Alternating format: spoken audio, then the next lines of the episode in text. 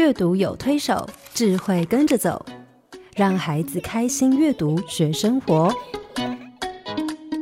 欢迎收听《阅读推手》。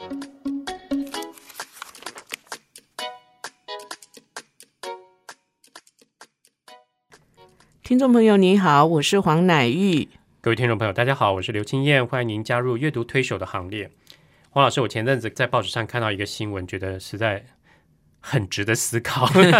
它是个呃人力银行的调查嗯啊、报道嘛，是，那他在调查就是那些社会新鲜人、嗯第一年呃对于工作的满意度啊，然后他们换工作的频率等等哈。他们调查的结果是，第一年大概有三分之一的人第一年内会换两到三次工作。天哪，他不是累积工作经验，是累积应征经验吗？呀，也许我不知道，嗯他们家很多毕业新鲜人想说他不停的尝试嘛。是，那后来他们写了一个比较特别的例子，真是吓了我一跳。嗯。你知道呃，那个例子是那个女生哈，大学毕业以后呃工作未满一年，她总共换了六次工作，哇，最长的做三个月，最短的做一天。嗯。一天，嗯，也就是说，我今天去上班，我明天不爽，我不去了。可见问题可能不在工作，是在人。人嗯，对，那这个人出了什么问题？他为什么没有办法？第一个，他对于这个工作他的选择跟决定嗯可能是出了问题，他的嗯评估就是说他这个工作他做。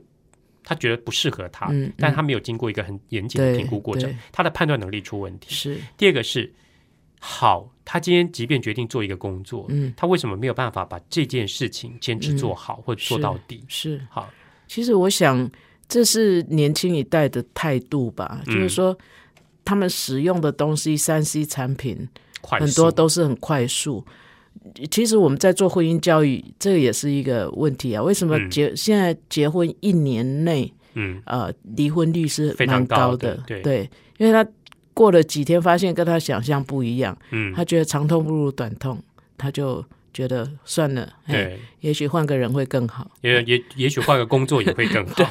对对，所以呃，我我想整个这种社会现象，可能我们人就是说，在孩子身上哈、从小如果呃多培养一些什么样的品格哈、嗯。可以让呃他在成长过程中，不管是在求学，不管是在求职，嗯，甚至在呃婚姻家庭生活上面，他真的可以过得比较好。对，其实嗯我长期在带小孩哈，我正常在观察这些孩子。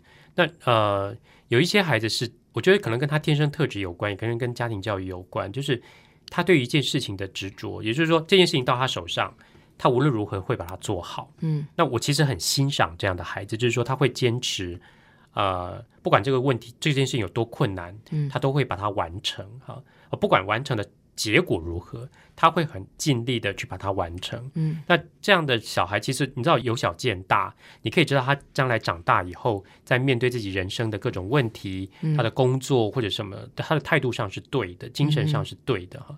我曾经带过一个小孩，非常有趣，就是他是一个非常喜欢做模型的小男孩。嗯那我对他的印象很深刻是，呃，有一次我去他家，他偷偷带我去他的房间，那个衣橱一拉开，哼，哇，那个模型真的航空母舰的模型，他他小学三年级、四年级好而已，厉害哦！他做的模型是那种玩家级的模型，是是，航空母舰啊或者什么很大型，然后那个零件非常细微的模型。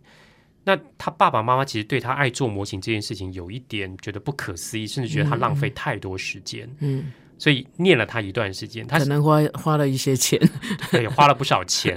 但后来他说，他后来因为你平常白天的时候做爸妈会念他嘛，嗯你浪费时间不赶快写功课、读书什么，他就用半夜的时候自己在那边，爸爸妈妈睡着以后，他偷偷溜起来在那边做。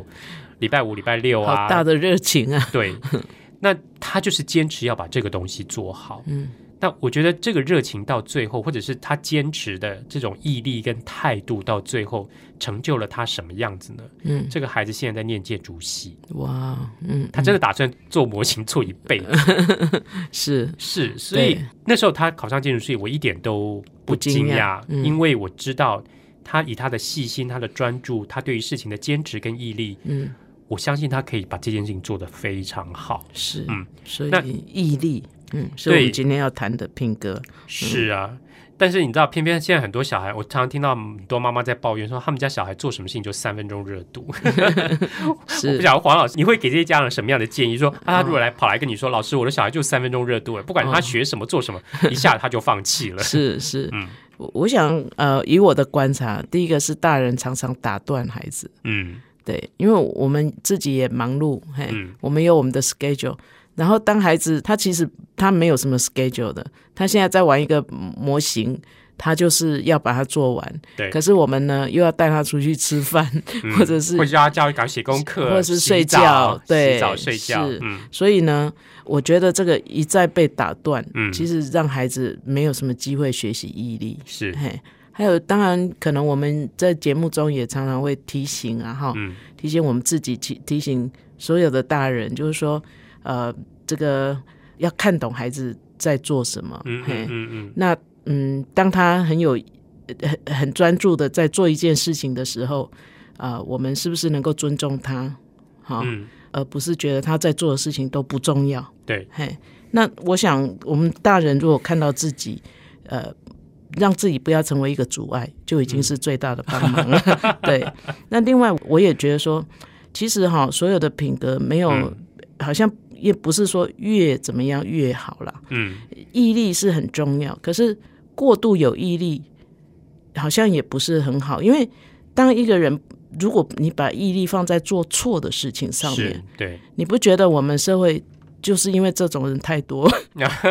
他不是没毅力，而是他没有办法判断什么是对的事情，嗯然后他就很努力的去做错的事情。嗯我就觉得好累哦，因为常常要面对这种事，你就觉得说啊，好像。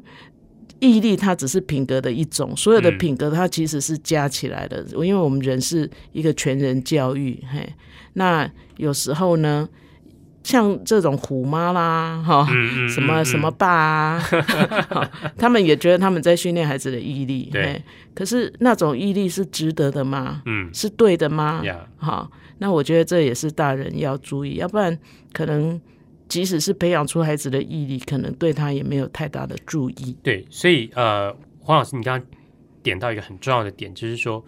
我们对一件事情的坚持跟毅力，嗯其实要把它放在做对的事情上。是你把它放在一个做错的事情上的时候，你你浪费很多时间，对，你浪费就变公害，真对的，。然后你你还可能害到别人，或者对，是妨碍很多别妨碍人，对，我想到一本很搞笑的书，嗯 那本书实在太好笑了。嗯，那本书呢，可能我我真的感谢图画书是只看得到闻不到，不然的嗯话这本书会很惨。啊，我在国外啊、买到这本书的时候，我真的。啊、在饭店里面看，然后我就在那边自己一个人笑到不行。嗯不会吃不下饭吧？哎，你不要去想象它的味道，大概就比较不过好一点。这图画是很很可爱的，非常可爱各位听众朋友不用担心。但很多人看到书名就望之却步。嗯，这本书的书名叫做《阿西就是不肯换袜子》，哦，听起来很坚持，很可是不肯换袜子是该做的，应该的吗对，这这是道生出版社出版的一本书，嗯叫《阿西就是不肯换袜说子》。来听听吧。好，嗯，黄老师，我们通常我我自己是不穿隔夜袜啦，嗯就是今天袜子穿完，我就一定拿要把它放到那个放袜子的篮子里面去洗。嗯对，呃，所以因为你知道，有时候袜子在鞋子里面闷一天或闷半天，它就会有奇怪的味道。嗯，但阿西呢，有一天心血来潮，跟他们家的狗说：“我想试试看，如果一个月不换袜子会怎么样？” 那只狗呢，倒很淡定的跟他说：“依我看，迟早会有人发现。”嗯然后阿西他自己也知道，说如果他不换袜子，一定会惹恼一堆人。嗯然后呢，但是他想试试看，嗯而且他想要展现他对于这件事情的决心跟毅力。于是第二天他就开始了。第二天他就穿了袜子去学校，那袜子当然是干净的了。嗯所以呢，爸爸妈妈很高兴，然后学校老师也觉得很 OK。可到了第二天的时候，他进到教室的时候，老师就开始觉得说：“诶，奇怪，你们教室怎么有一个怪怪的味道？”嗯 OK，到了第三天的时候，老师受不了了，说：“哎，你们教室真的没有打扫干净，哎，有一个臭臭的味道。来，把窗户拉开，把窗户拉开。”那个时候，同学也开始觉得很奇怪了。到了第四天呢，呃，阿西一到学校，发现所有的小朋友鼻子上都夹了一个夹子，然后校长也夹了一个鼻子，跟他说：“阿西，我们觉得这个怪味道是从你的脚上发出来的。”嗯，阿西说：“对啊，我四天没有换袜子。”他说：“是，所以呢，从现在开始，你不可以在班上上课，你要到另外一个教室去，然后自己自己温习功课。”嗯。好了，甚至后来他还写了一封信给阿西，给给阿西的父母，叫他说：“拜托你儿子赶快换袜子。”那阿西不换袜子这件事情，后来呢，搞到左邻右舍都知道了，然后大家都开始对他这个袜子受不了，然后纷纷投诉到他们家去。嗯，到了第六天，卫生局的官员都打电话给 给他爸爸了，说：“拜托你儿子现在变成一个大麻烦了，他长得很壮，活蹦乱跳，可是他如果不换袜子，我们我们真的大家就快受不了了。”可是那天。后来阿西躺在床上，他跟他的狗说：“我我才不过过了一个礼拜，我还有还有四三个礼拜要过呢。”所以他还是决定他要坚持。他说：“说好一个月就是一个月。”好了，接下来那个礼拜，第二个礼拜情况更惨。呃，警长来了，嗯，然后呢，他们说：“阿西，我们有带弃捕令，如果你不换袜子，我要逮捕你。”阿西说：“不可能啊，对不对？现在才过了十五天，你怎么可能叫我换袜子呢？我要到一个一个月。”那后来连他爸爸妈妈都受不了了，就跟他说：“阿西，你可不可以搬到那个仓库去住？” 阿西说：“好吧。”他就把他的东西搬到仓库去，然后把门关起来。可是他几个邻居就觉得很奇怪，他又都不出来啊。几个小朋友就说：“哎，阿西，阿西，你怎么在里面不出来？”他说：“呃，你要不要出来跟我们玩？”阿西说：“你确定吗？” 当他把门一拉开，窗户一拉开的时候，那些小朋友马上逃走。他很有自知之明啊。对。可是到了第二十天。呃，连那个警方都出动直升机来了，开始跟他那个讲说，阿西已经到了第二十天了，你非换袜子不可。到了第二十一天，连消防队员都出动了，拼命跟他洒水哈，那希望逼他赶快换袜子。可是后来阿西跑回家的时候，你知道，连爸爸妈妈都受不了，说阿西，你身上的味道真的很重。嗯，那我们可不可以请你搬到院子最角落的地方去住，嗯，免得那个味道干扰的我们那个。呃，没有办法生活。然后呢，我们相信你，即便搬到那边去住，把床搬到那边去住啊，或者住睡在那边，你还是可以好好照顾自己，然后好好的去读书，好好把作业写完。所以那天阿西的那个他的那只腊肠狗，那只腊肠狗真是对他忠心耿耿，而且非常能够忍受他。于是就跟着他把那个床就搬到院子里最角落的地方。好了，到了第二十三天，阿西就在那边过一晚。那天晚上呢，有一个动物出现了。嗯。臭鼬，臭鼬说：“哎，我好像闻到一个很熟悉的味道，哎，莫非你跟我是同一国的？爱上他了。”对，他说：“哎，你身上的味道还蛮好闻的。”这个时候，那天晚上，他呃，其实到了二十五天、二十六天的时候，阿西就听到外面的广播车一直在广播，警车一直广播说：“拜托，拜托，阿西，你赶快把袜子脱掉，不然我大家真的快受不了了。”好了，到了第二十八天的时候，连臭鼬都受不了，他跑掉，他说。哇！我平常觉得我身上的味道已经够了，可是我觉得你你身上的味道才是真的输了，难以忍受。对，到了第二十九天，连军方都出动了。他说：“拜托你换掉袜子。”好，然后呢，那个后来阿西说：“不行，我一定要坚持到第三十天。”到了第三十天，天一亮的时候。阿西睡醒的第一件事情就是把袜子脱掉。他说：“耶，整整一个月了，他把袜子脱掉了，目标达成，目标达成了。然后呢，他的狗呢快要受不了，他的狗那个 有气无力的跟他说：‘哦，阿西，你终于愿意脱掉你恶心的袜子了，我谢谢你。我知道你的意志坚定，说到做到，绝不后悔。你的毅力很很坚定。嗯，可是我拜托你，千万不要再来一次。嗯，那你知道后来这双袜子？”被学校挂在那个，你知道，学校有很多放奖杯的那个橱子，它被挂在那个橱子的上面的一个小玻璃柜里面，然后呢，挂在那里面，但是它四玻璃柜的四周要封死、密封的状态。学校呢，把阿西那个脏兮兮的臭袜子放在。展示奖杯啊，跟纪念品的柜子里，旁边有一个告示，写着说：“阿西坚持到底的决心和毅力，说不定有人也会想试试自己的能力。”哈，至于阿西本人呢，如果你去拜访他，他也许会跟你说同样的话，除非小狗提醒他，他才会说出自己真正的感受。阿西会说啊。坚持到底呢，是很好的品格成就。但是如果为了这种无聊的蠢事坚持自己的意见，那就太浪费自己的抱负跟信念了。嗯，聪明的人会计划跟思考，不会像我那样。嗯，可是我相信你一定做得到。好棒，尤其前面是那么的荒谬。对对，然后到后来其实。真的讲到我们今天要谈的重点。对哎他自己也是有自信能力是。这本书其实真的，我跟小朋友啊、分享的时候，他们聊到很多很有趣的点。好，我们嗯先休息一会儿再来谈。为什么从来没有人来过大熊的家？那小老鼠为什么千方百计要闯进大熊家呢？完全对比的两个人又如何成为好妈鸡？让我们听听金钟奖主持人七燕老师怎么说。古典音乐台阅读宝盒独家订购专线：零四二二六零三九七七。哎呀，这个书可能听众朋友，如果你们看过这个书的话，你会觉得说：“哎呦，好恐怖！这本书看起来会不会很恶心？” 其实不会耶，它图画非常漂亮。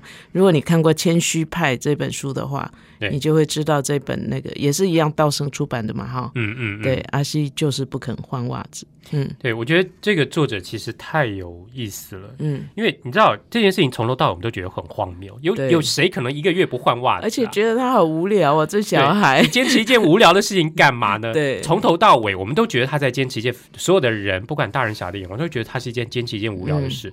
你一直要到看到最后，你才知道说嗯他自己也觉得这件事情很无聊。对，但是他花了一个月去学这个功课，这跟我红裤子有异曲同工之妙。对，嗯 但他自己到最后都说：“哎呀，你把那个那个毅你的毅力跟坚持哈放在这么无聊的一件事情上，是。是一件浪费浪费你的信念的嗯事情。可是我觉得作者有点刻意去制造这样的反差，也就是说，呃，我们看到这个孩子的精神面，嗯就是说，我在问小朋友说，那双袜子为什么最后会被学校嗯放在那个展示那个奖杯的那个橱子里面，然后封死哈？引以为戒。为什么要？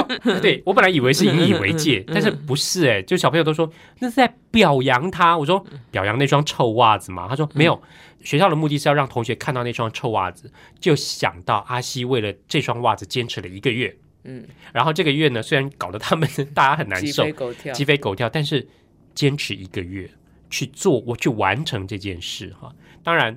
后来作者说，你如果你问阿西，阿西会说这是很荒谬，自己觉得很无聊的一件事。嗯哼，但是我觉得，就是因为这样，我们通常不会去坚持做一件很荒谬或无聊的事。是，那如果我们把这样的态度用在一个对的地方呢，嗯，它会呈现什么样的结果？是，也就是说，我后来问小朋友说：“那你们会不会坚持一个月不换袜子？”他说：“才不会，那种事情太夸张。嗯如果你们要坚持一个月，或者坚持一呃一年，或坚持嗯十年，或坚持一辈子做的一件事情，你会想要做什么？嗯有的小朋友说，如果说呃今年内的话，他要坚持做好的一件事，我我让他们先想一年，那比较容易想。嗯嗯我说那好，未来这一年或现在这一年，你想坚持做的一件事，你想做好，你会想做什么？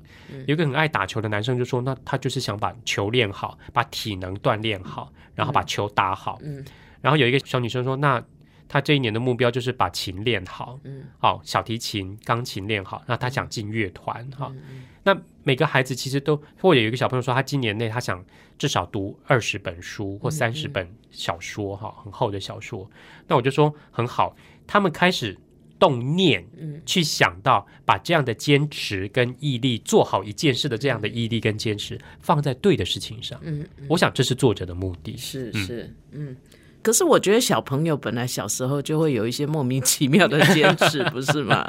啊，那个都是一个学习，哎，。对，可是如果、呃大人懂得利用那样的节骨眼，嗯，嗯让他去体会阿西后来体会到的，嗯，像我们有一些图画书就是在讲一些典范，对嘿，他们用生命来让我们看到毅力可以发挥什么样的正面的呃贡献，对社会的贡献。是，尤其是也不只是对社会的贡献，包括对自己。嗯也就是说，当我们把这样的坚持、这样的毅力哈、嗯，放在一个对的事情上的时候，它其实可以展现很大的力量。也就是说，坚持这个品格其实是一种啊、展现的是一种持久能力。对，也就是说，在这件事情上，你要完成一个梦想、一件事情的嗯这个过程里面，你会遇到很多困难、拦阻、挫折。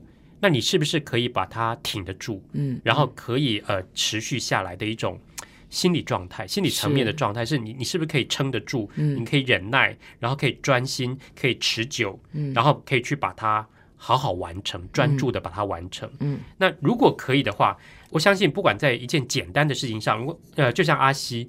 他在坚持做这件事情上，你看他遇到多少拦阻，嗯 大家的投诉、投诉、驱赶，哈、嗯甚至动用呃警察。消防队、军方的武力通通出来了。我一直讲到警察、消防队那个军方出来的时候，小朋友已经笑到不行了，就是说这太夸张了，太夸张了。事实上是作者刻意夸张这些东西，他的拦阻不断的出现，嗯，可是阿西还是坚持。是，而这样的坚持，当然后面是一件无聊的事。嗯，如果你这样的毅力跟坚持嗯放在一个对的事情上，有意义的事，有意义的事情上，而那个事情可以因为这样完成，嗯，那其实带来的结果、影响的结果，可能就是一个非嗯常祝福，，对一个祝福，嗯，对自己、对身边的人都是。对，我带了一个很反差例子的书来，就是除了阿西之外，我带了一个非常反差的例子哈。那这本书呢，呃，是我个人非常喜欢的一本书。嗯这本书呢，也是呃，在我过去曾经带的一个呃儿童的绘本的读书会里面，被小朋友要求重复讲的比例最高的一本书。嗯，你知道，小朋友对这个故事是听不腻的。你讲完以后，小朋友过一阵子就说：“阿大叔，你可不可以再把叔公的理发店讲一遍？”你哦再请叔公来吧，你再请叔公来吧，对，这个故事其实呃，真的不能轻看它的力道。嗯虽然他讲的是一个老叔公，嗯的故是一事个黑人的故事，，对，是一个黑人老叔公的故事。写的是一个黑人小女孩，其实对。她写的时候当然是一个大人作家，是嗯。他其实就是在写她叔公，她是她的侄孙女，他在写她叔公的故事。嗯。但是这个故事其实非常能够打到孩子的心，嗯。也是我觉得小朋友可以从叔公身上看到一个一个毅力跟坚持的典范，而他嗯做的是一件对的事情。嗯。啊。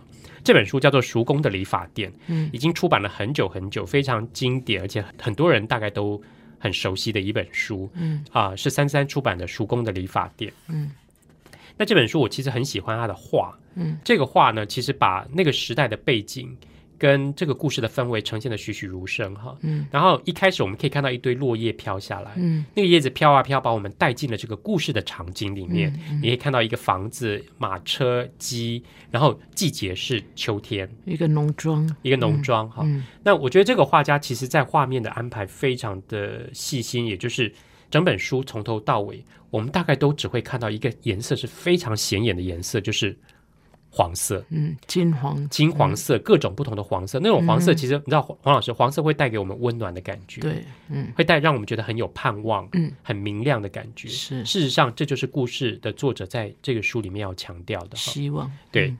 所以啊、呃这本书我想用念的，因为嗯。虽然文字有一点长，但是它它读起来就好像大家在听一本嗯。很迷你的小说一样的那个故事情节，嗯故事非常的呃生动哈，嗯然后也非常的深刻，嗯加上翻译译的很好，嗯 翻译是柯倩华老师译的哈，他嗯翻译的非常好，所以我想我要好好来念这本书哈，嗯因为小朋友很喜欢听我念。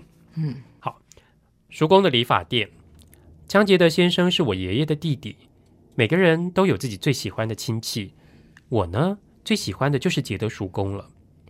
以前每个星期三晚上，他都会带着理发剪子来我们家。我们那一代黑人区里只有他一个理发师。爸爸说，在杰德叔公开始帮人理发以前，他和爷爷都得走三十里路去剪头发。叔公每次都先剪爸爸的头发，再用小刷子沾满肥皂泡沫涂在爸爸的脸上刮胡子，然后他帮爷爷也这么从头到尾做一遍。我总是要求叔公也帮我剪头发，可是妈妈不答应。叔公拿着剪子靠在我的脖子背上，来来回回的假装剪头发。他还在我的脖子上抹了一些乳液，让我一整天都觉得自己好香好香。事情做完了，他把我抱起来放在腿上。他告诉我，有一天他会开一间理发店，会有许多豪华的设备，冲水台嘛，全都得亮晶晶的。地板呢，要干净光滑的，让你看见自己的倒影。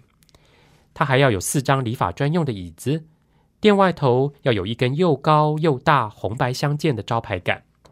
他说他一直在存钱。他说这些话呀，说了好多年了，没有人把他当真。在那个年代呢，人们就是不会做那样的梦。我们住在南方，大家都很穷，爸爸和其他少数人拥有一小块自己的农地，可是多数人都是佃农，意思就是他们住在简陋的小木屋，必须为别人耕种才能换来一点点农作物。我五岁那年生了一场病，有一天早上，妈妈在厨房做早餐，我没有去吃。妈妈和爸爸叫不醒我，我全身出汗，衣服和床单都湿透了。妈妈用小毯子包着我，爸爸把四轮车套在马背上。我们离镇上的医院大约有二十里路。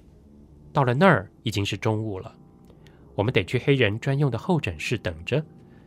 当时黑人被隔离，不能和白人在一起。黑人和白人用不同的公共厕所，用不同的饮水机，念不同的学校，那叫做种族隔离。所以在医院里，我们得去黑人专用的候诊室等着。虽然我昏迷不醒，医生却要等看完所有来看病的白人才肯看我。他们诊断我，告诉爸爸我需要动手术，费用是美金三百元。三百元在当时是一大笔钱呢，爸爸根本不可能有那么多钱。没有钱，医生就不肯动手术。妈妈又把我包回毯子里，带我回家。妈妈整夜抱着我，看顾我，直到第二天清早，爸爸在邻村找到了杰的叔公。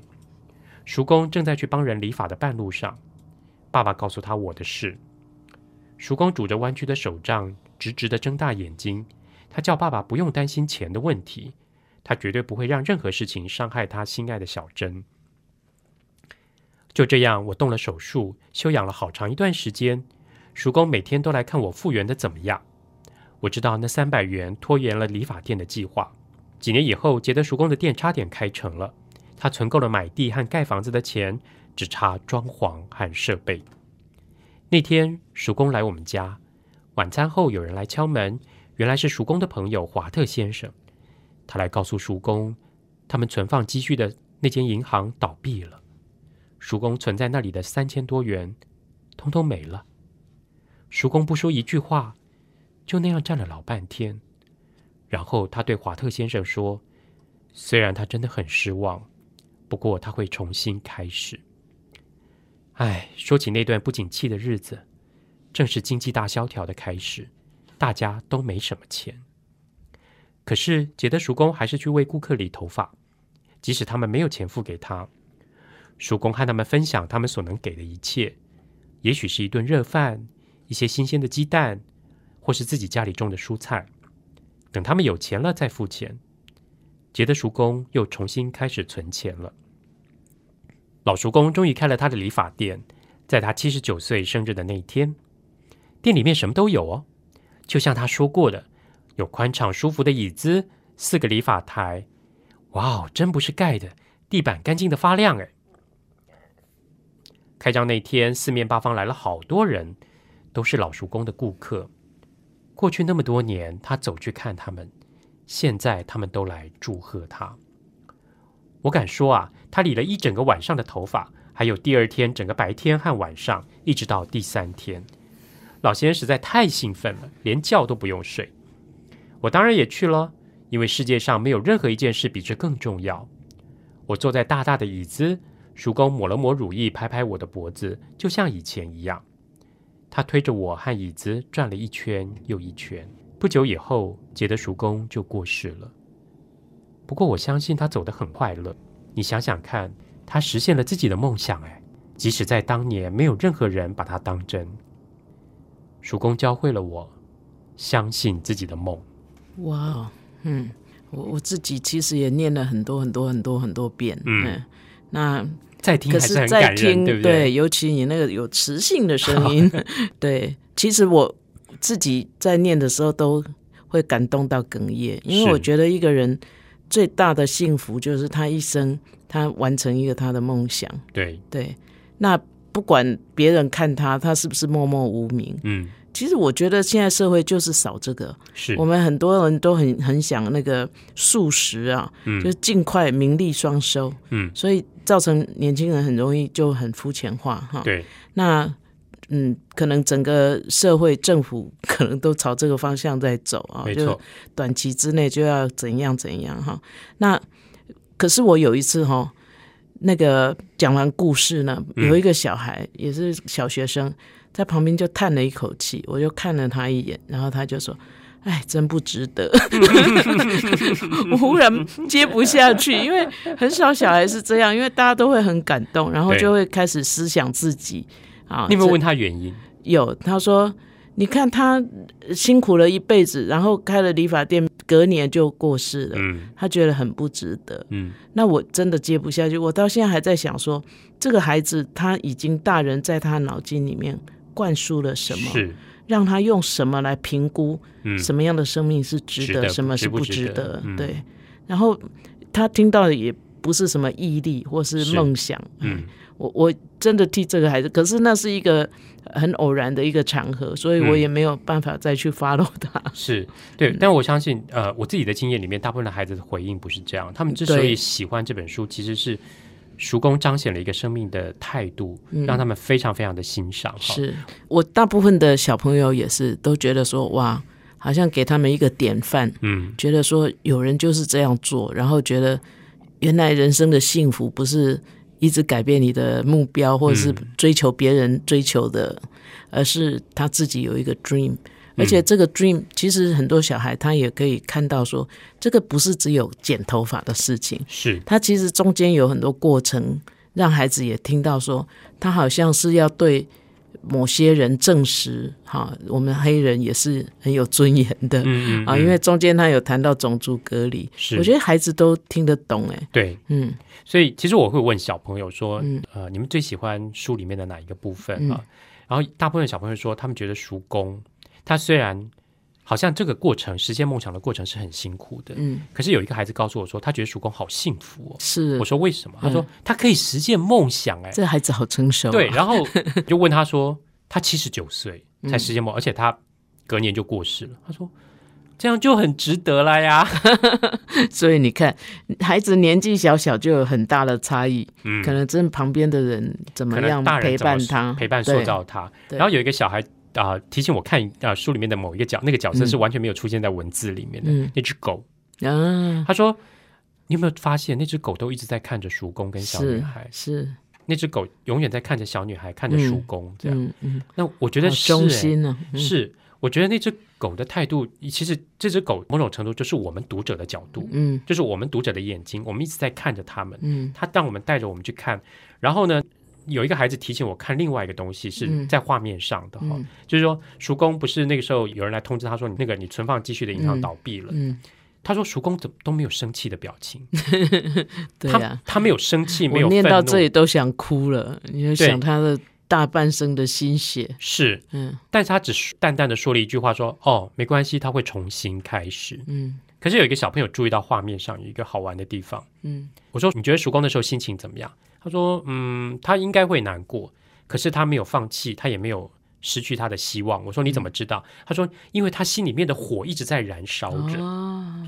这边有桌上有一个小的啊、灯小的煤油灯哈，没有灯，煤油灯，然后那个灯的那个火焰正好就在叔公胸口的位置，所以我觉得画家在这些安排的 布局上安排嗯很很巧妙。这本书从头到尾的季节，不管是哪一页哈，嗯哪一个页，只要是户外的季节，全部落在秋天。嗯。不管他是讲哪一个年份，嗯。季节都落在秋天。嗯。秋天有大量的黄色，嗯。它透过那个黄色就烘托这本书温暖的气氛，嗯。然后带给我们盼望跟希望。嗯，还有蓝天，对，它那个黄跟蓝放在一起的颜色，那个对比非常漂亮。非常漂嗯。亮，对不对？所以我觉得他啊、呃这个啊、包括画家，包括作者，其实在书里面很清楚的把叔公的啊、面对他这个梦想的一些啊、精神跟态度彰显出来。嗯。这是我们今天谈的毅力跟嗯品格，而跟阿西不同的是，他坚持在一个有意义的对的事情上。嗯。这件事情不只是对他个人有意义，你看他后面，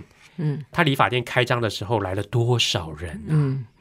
这边有一句话说，过去叔公去看他们，现在他们都来祝贺他。嗯也就是说，他过去经历了这么一段辛苦的过程啊、先是侄孙女开刀，嗯接下来钱又被银行倒了，嗯这个过程大家都看在眼里，嗯跟那只狗一样，跟我们一样，我们都看在眼里。嗯但有一天他真的实现梦想的时候，你知道，那个对于这些来看他的人，我相信对他们的生命、对他们的想法都有很大的启发。对，嗯那所以这个美梦成真不不是只有叔公一个人，是。我，相信叔公在帮他们剪头发的时候，一定也讲了他的梦，对，他想要怎么样怎么样。嗯，所以我相信大部分人都半信半疑啦，对，都觉得说啊蒙公蒙公，嗯，可是他们真的看到 The dream gets real。那我觉得，其实对所有的人，他接触过的每一个人，都是非常重要的一个启示哈。嗯，对，所以呃，我们家的我自己的侄子啊，三四岁的时候就非常疯狂的爱上这本书，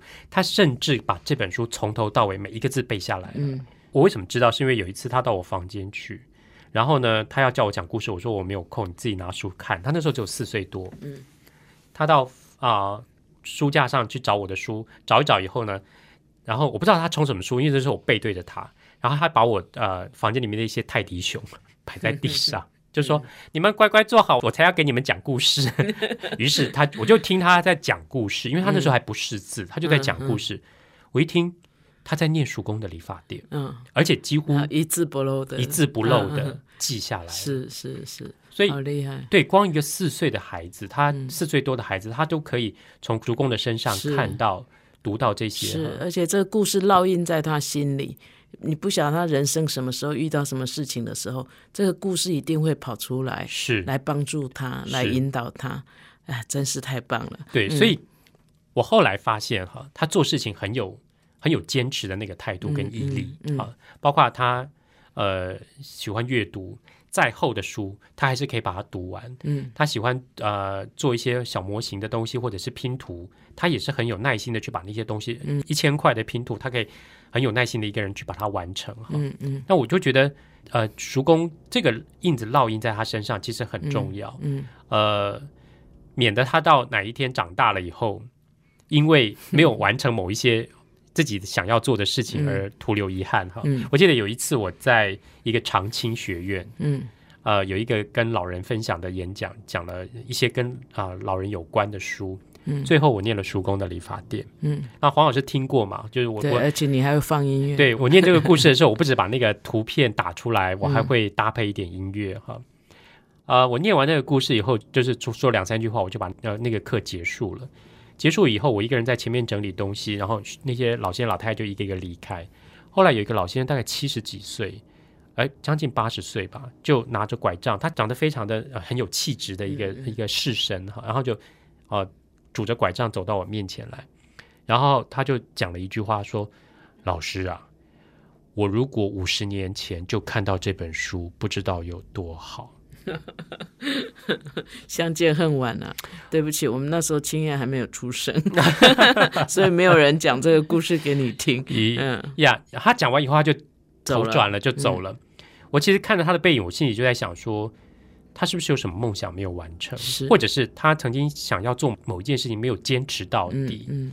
而现在徒留了遗憾。不过随时还是可以开始啊、那个遗憾不必是永久了。哎，如果我们刚好有北北北在听这个节目，嘿我觉得呃，可不过那个梦想要呃是好的梦想，是嗯嗯。对，我相信，你看杰德叔公坚持做一件事情，这件事情不只是对他有好的影响，甚至对他身边的每个人都有好的影响。是。即便你再老，说黄老师刚刚说的很好，所以你即便你老了，你坚持做一件事情，然后那件事情是对人是有好的影响的时候，嗯我相信你会看得到结果。对，而且你嗯会很开心。是啊，我最近台湾应该也有这种人，有啊，我、嗯我其实一直很想在台湾这块土地找叔找一个杰德叔公，找一个杰德叔公，结果你最近有找到叔公了吗？啊、应该是说，我最近出版一本书叫《爷爷的樱花道》，嗯是啊、道生出版社出版的书哈。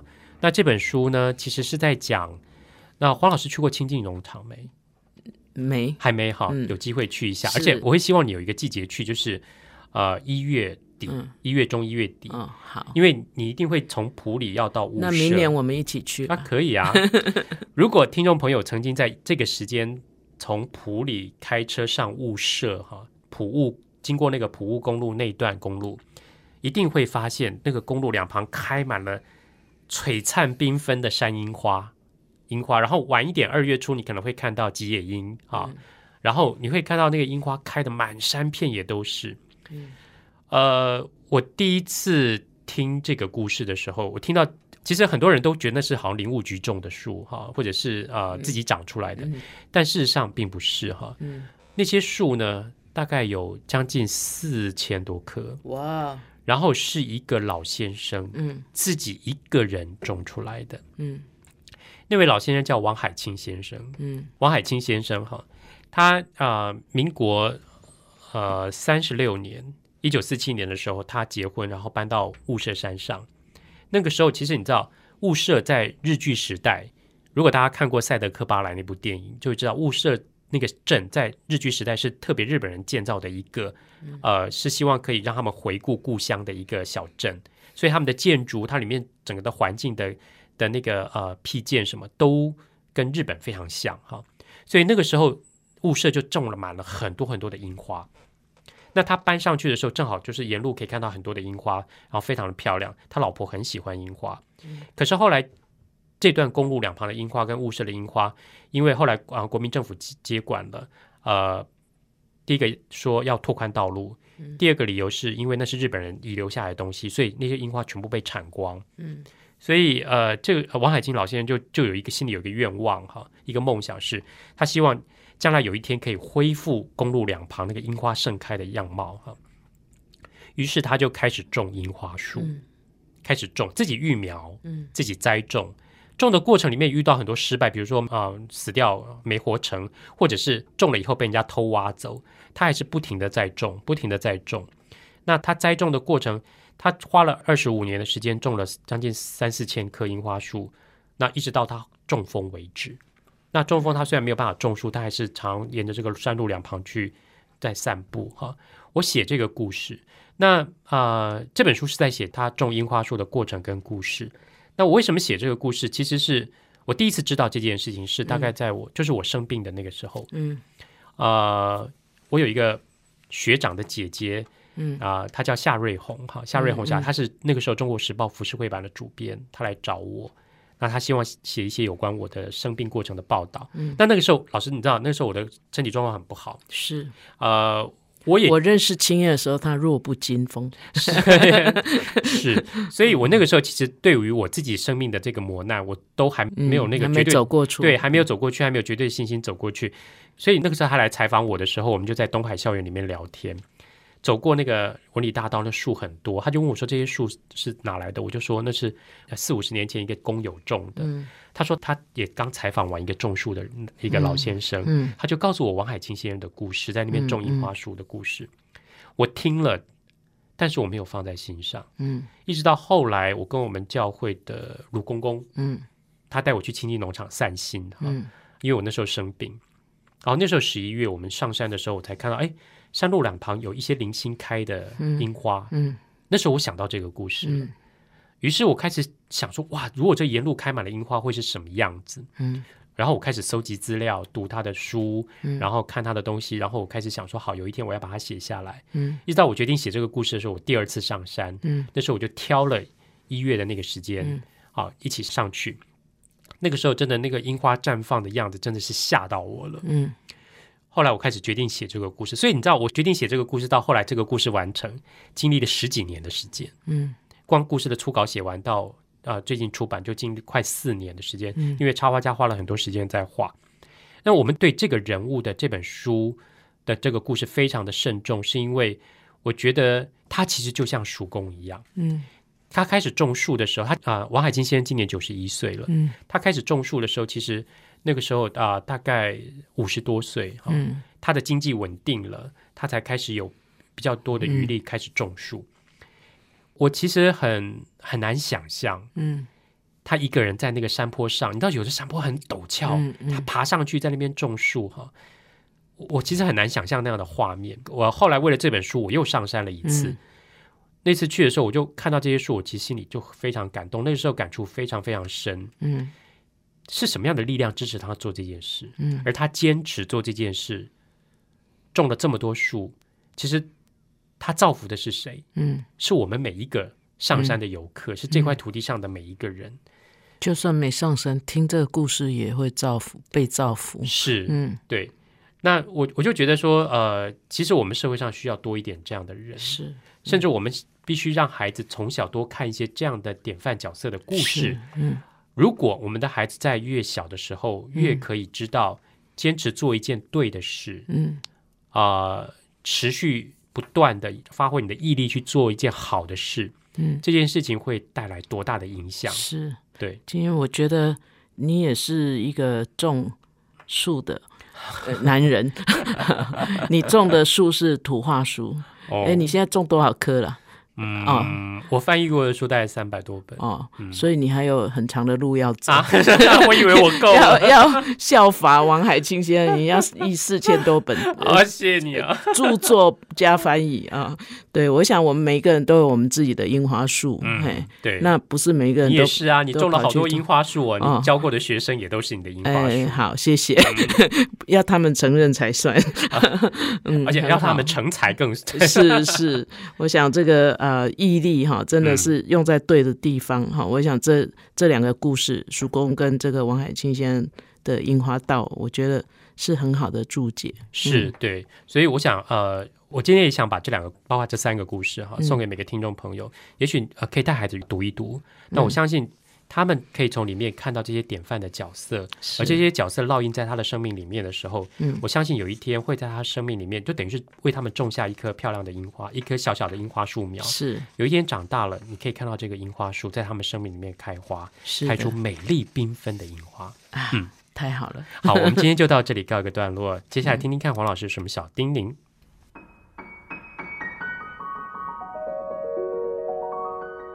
乃玉老师的阅读小叮咛。各位朋友，我们今天谈毅力啊，毅力就是坚持好好的做一件对的事情。呃，我想我们都知道，我们从小也听了这个很多故事哈、因为我们很希望孩子能够有毅力哈，能够呃，因为毅力就会表现在他的责任感哈，然后我们交代给他的事情呢，你就不用他担心他半途而废哈。可是有时候呢，这个呃毅力跟其他的品格一样哈，并不一定是要走到极端才是最好哈。我们真的是过犹不及啦哈。那一个孩子有慢慢培养那个毅力是好的，可是就是有了毅力之后，他还要学会怎么样去选择对的事情。好，我们呃真的也不希望 辛辛苦苦让孩子在经历许多事情之后培养出来的毅力，去用在做错的事情上面，那可能呃对他自己也是一个损害，好对别人当然也不是祝福。我们今天看的几本图画书，呃呃，其实都是呃很好的例子哈。这个不肯换袜子的阿西呢，啊，他用把他的那个毅力，把他的坚持哈，用在一个大家都受不了的事情上面啊。作者用一个很搞笑的方式，让我们去回想一下自己是不是也有的时候哈，那个坚持是没必要的。然后后来有两个故事，叔公的理发店跟爷爷的樱花道哈，啊，一个是美国的故事，一个是我们台湾的故事，让我们看到一个毅力的典范哈。尤其啊，曙光的理发店哈啊，我们看到他当时其实他为什么一定要开那个理发店啊？他可能不是只是为了自己说，唉，那我有自己的店，我我敢玩啊哈，不是那种我好像自己的心愿而已。其实他是在对抗当时社会的种族隔离。好，他他不是走上街头，可是他做一件很有意义的事情。让这个种族隔离消弭在他的生活里面。那樱花道更是我们台湾的故事啊、我我觉得啊、他们两位老人家都是让我非常敬佩的。我想啊、把毅力放在做对的事情上面，是我们啊、自我的期许。本节目由 FM 九七点七台中古典音乐台制作播出。邀您一同享受阅读，丰富孩子的生命。如果你对这个节目有任何想法、建议，我们都很欢迎你在 Apple Podcast 留言、打分、评星，也邀请你订阅这个节目，并分享给身边的朋友。感谢您的收听，我们下集再见，拜拜。